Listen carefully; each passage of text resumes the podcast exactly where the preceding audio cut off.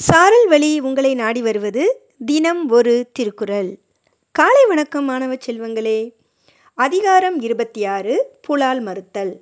குரல் எண் இருநூற்றி ஐம்பத்தி மூன்று. படைகொண்டார் நெஞ்சம் போல் நன்றூக்காது ஒன்றன் உடல் சுவை உண்டார் மனம்.